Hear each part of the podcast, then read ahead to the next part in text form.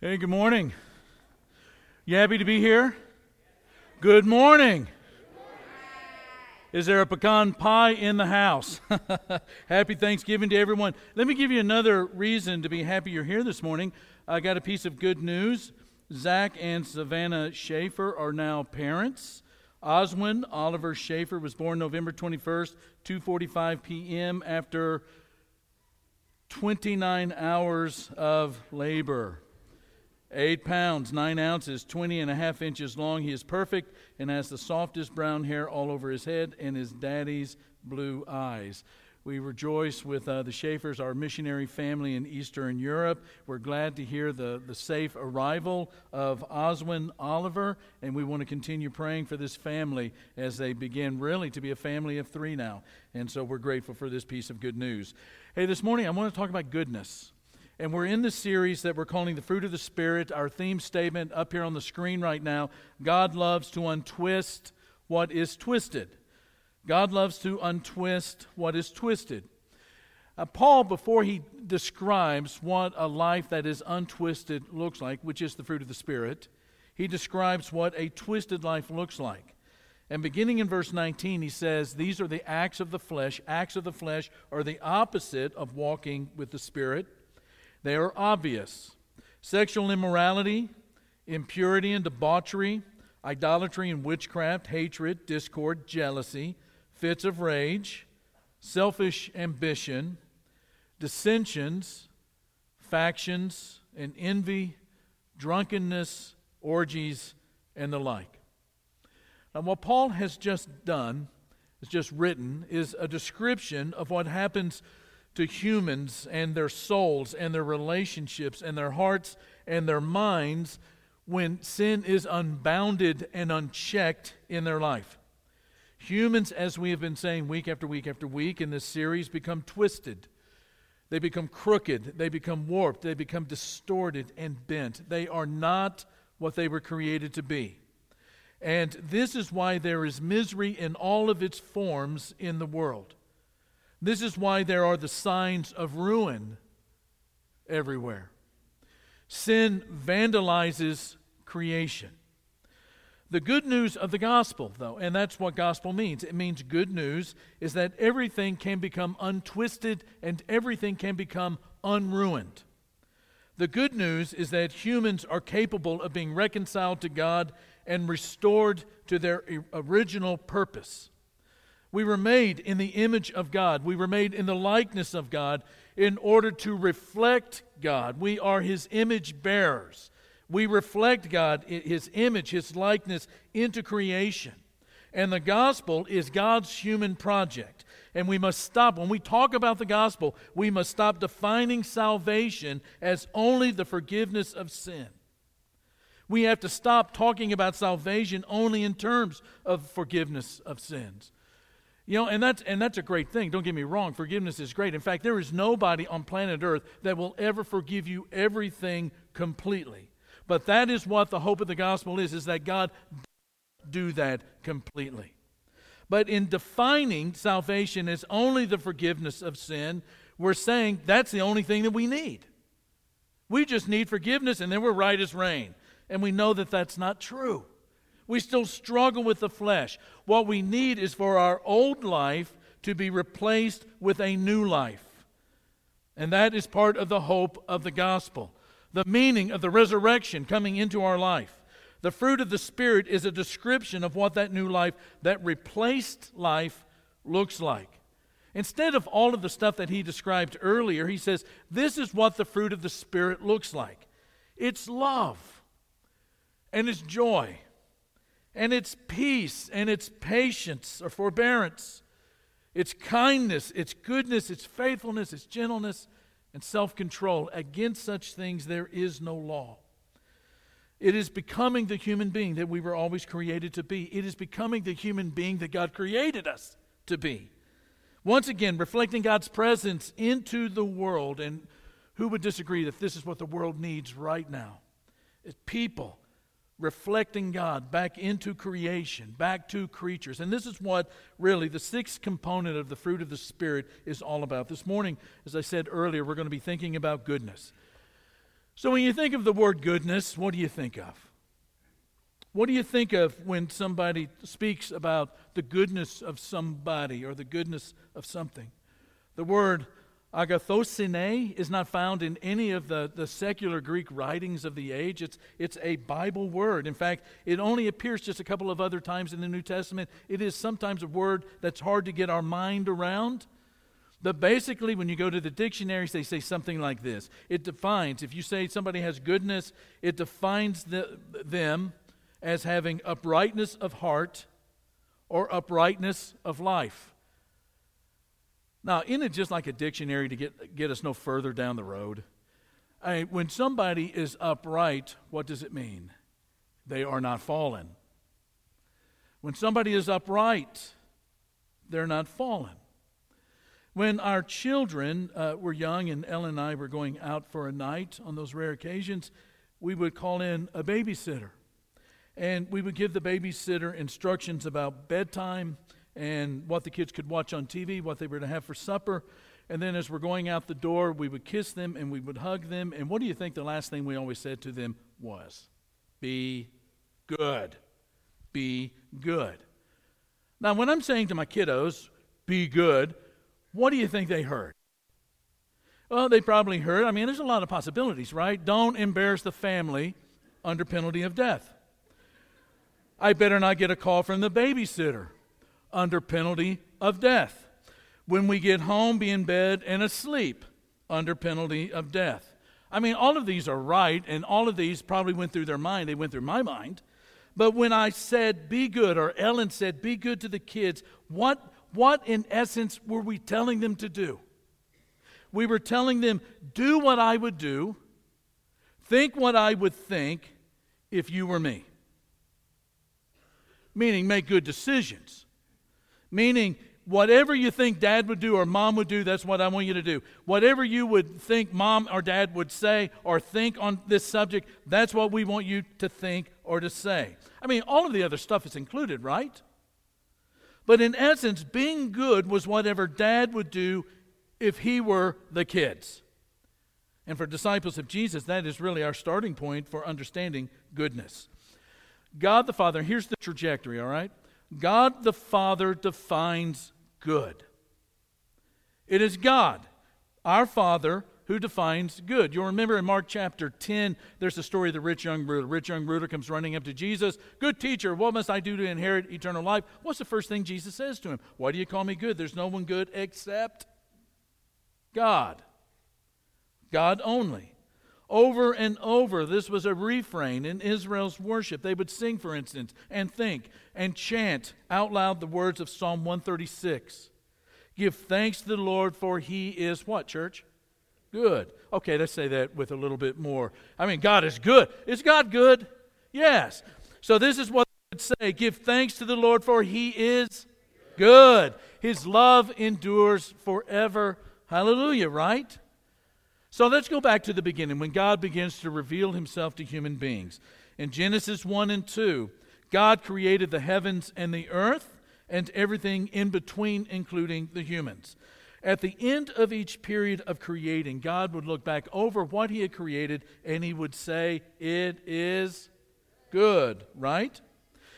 In fact, even to this day, even though there is sin that has entered into the world, you can look at creation, the goodness of creation, all of it, the beauty, the diversity, the intricacies of it, the, the laws of nature, and you can see some pretty amazing things that nature has to say about God. Think about what Paul says about nature and God in Romans chapter 1.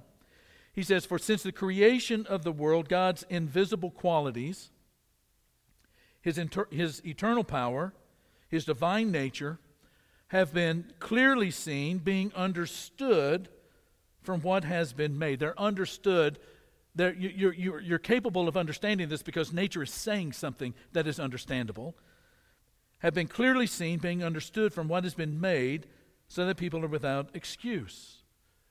God created nature, and David would say in Psalm 19 that the heavens declare the glory of God. That when God created the heavens and the earth, not only did they reveal some of the invisible nature components of God's being, But then when you look at nature, nature is actually praising God if you have ears to listen. The heavens declare the glory of God, the skies proclaim the work of his hand. Now, how is heaven? How are the skies doing this? Because they have voices like ours. David will say in the psalm, they don't have a voice like ours. They do. They bring glory to God by doing what they were created to do. So, first five days. Then we come to the sixth day, God creates the human.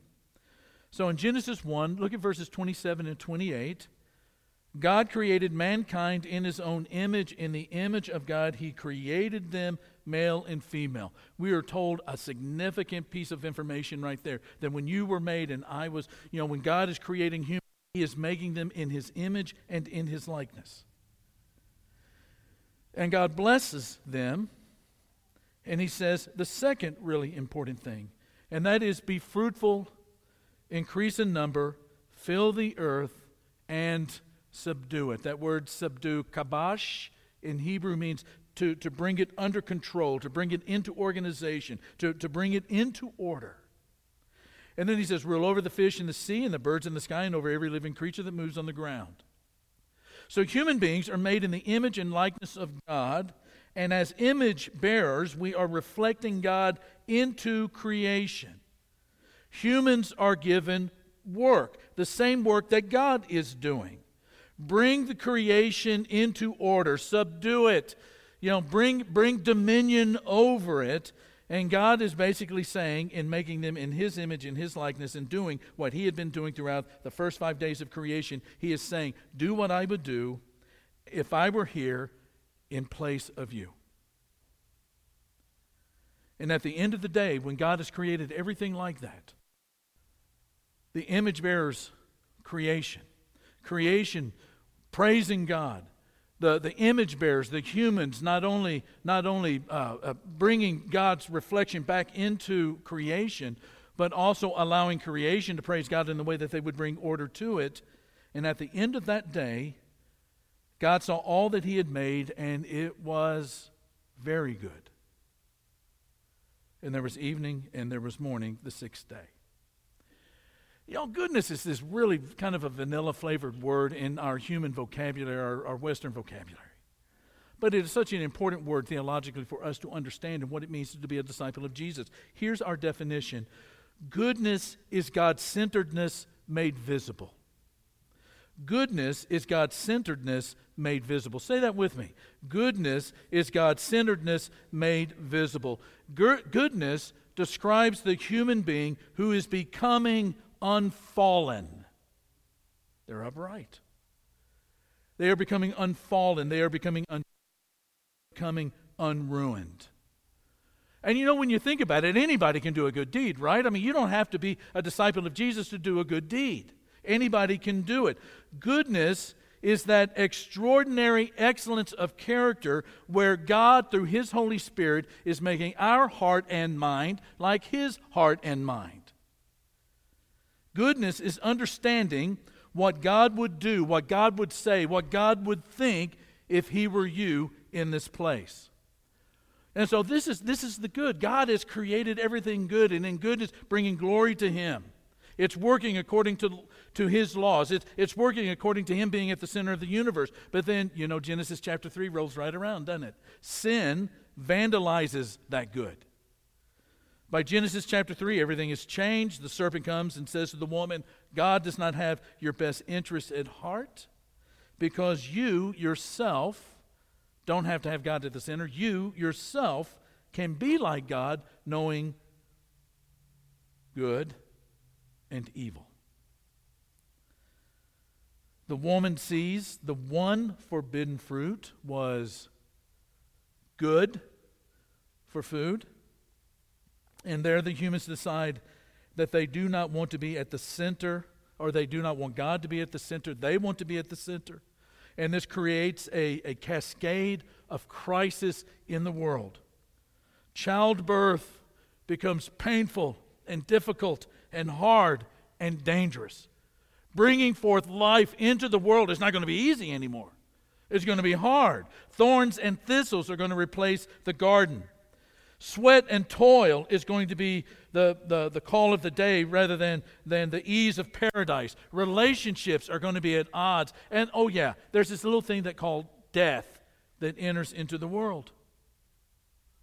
Everything just gets upside down. And the good, the goodness of the good that God put in creation is vandalized. That's why David's going to say, Psalm 14, the fool says in his heart, There is no God. They are corrupt, their deeds are vile, there is no one who does good. Isaiah, God through Isaiah says the same thing. Woe to those who call evil good and good evil, who put darkness for light and light for darkness, who put bitter for sweet and sweet for bitter. The world is thus, thus have we made it. But the good news, I'm so grateful for the gospel. The good news is that God restores goodness. Part of the gospel, the, the good news, is that goodness, the, the quality of being good, that is God's goodness, is possible once again in man. What is impossible to us? What is absolutely impossible to us is possible with God. And again, one of the reasons that God puts His Spirit, God the Spirit, within us.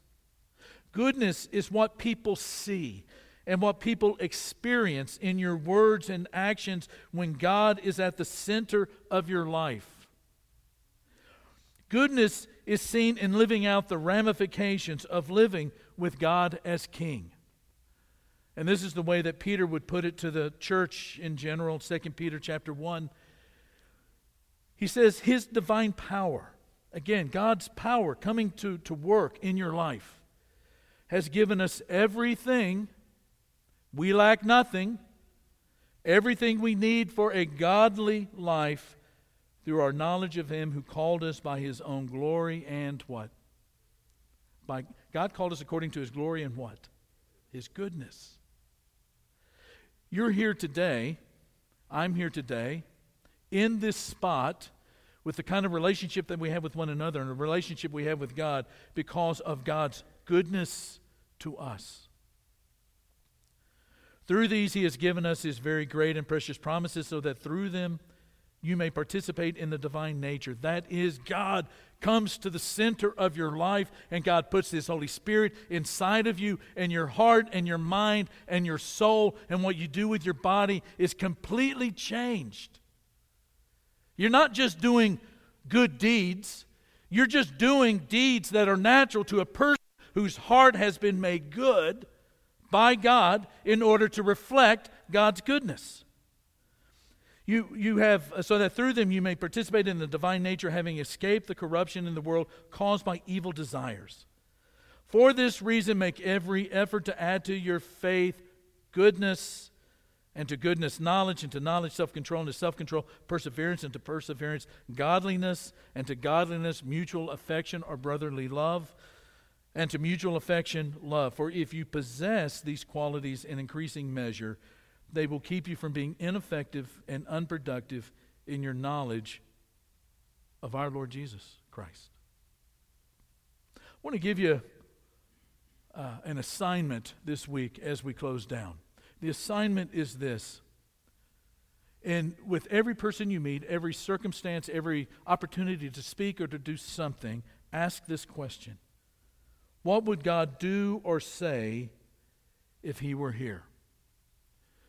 What would God do or say if He were here? You know, this next week you're going to meet an awful lot of ugliness. You're going to see the vandalization of creation close up in 3D and in vivid.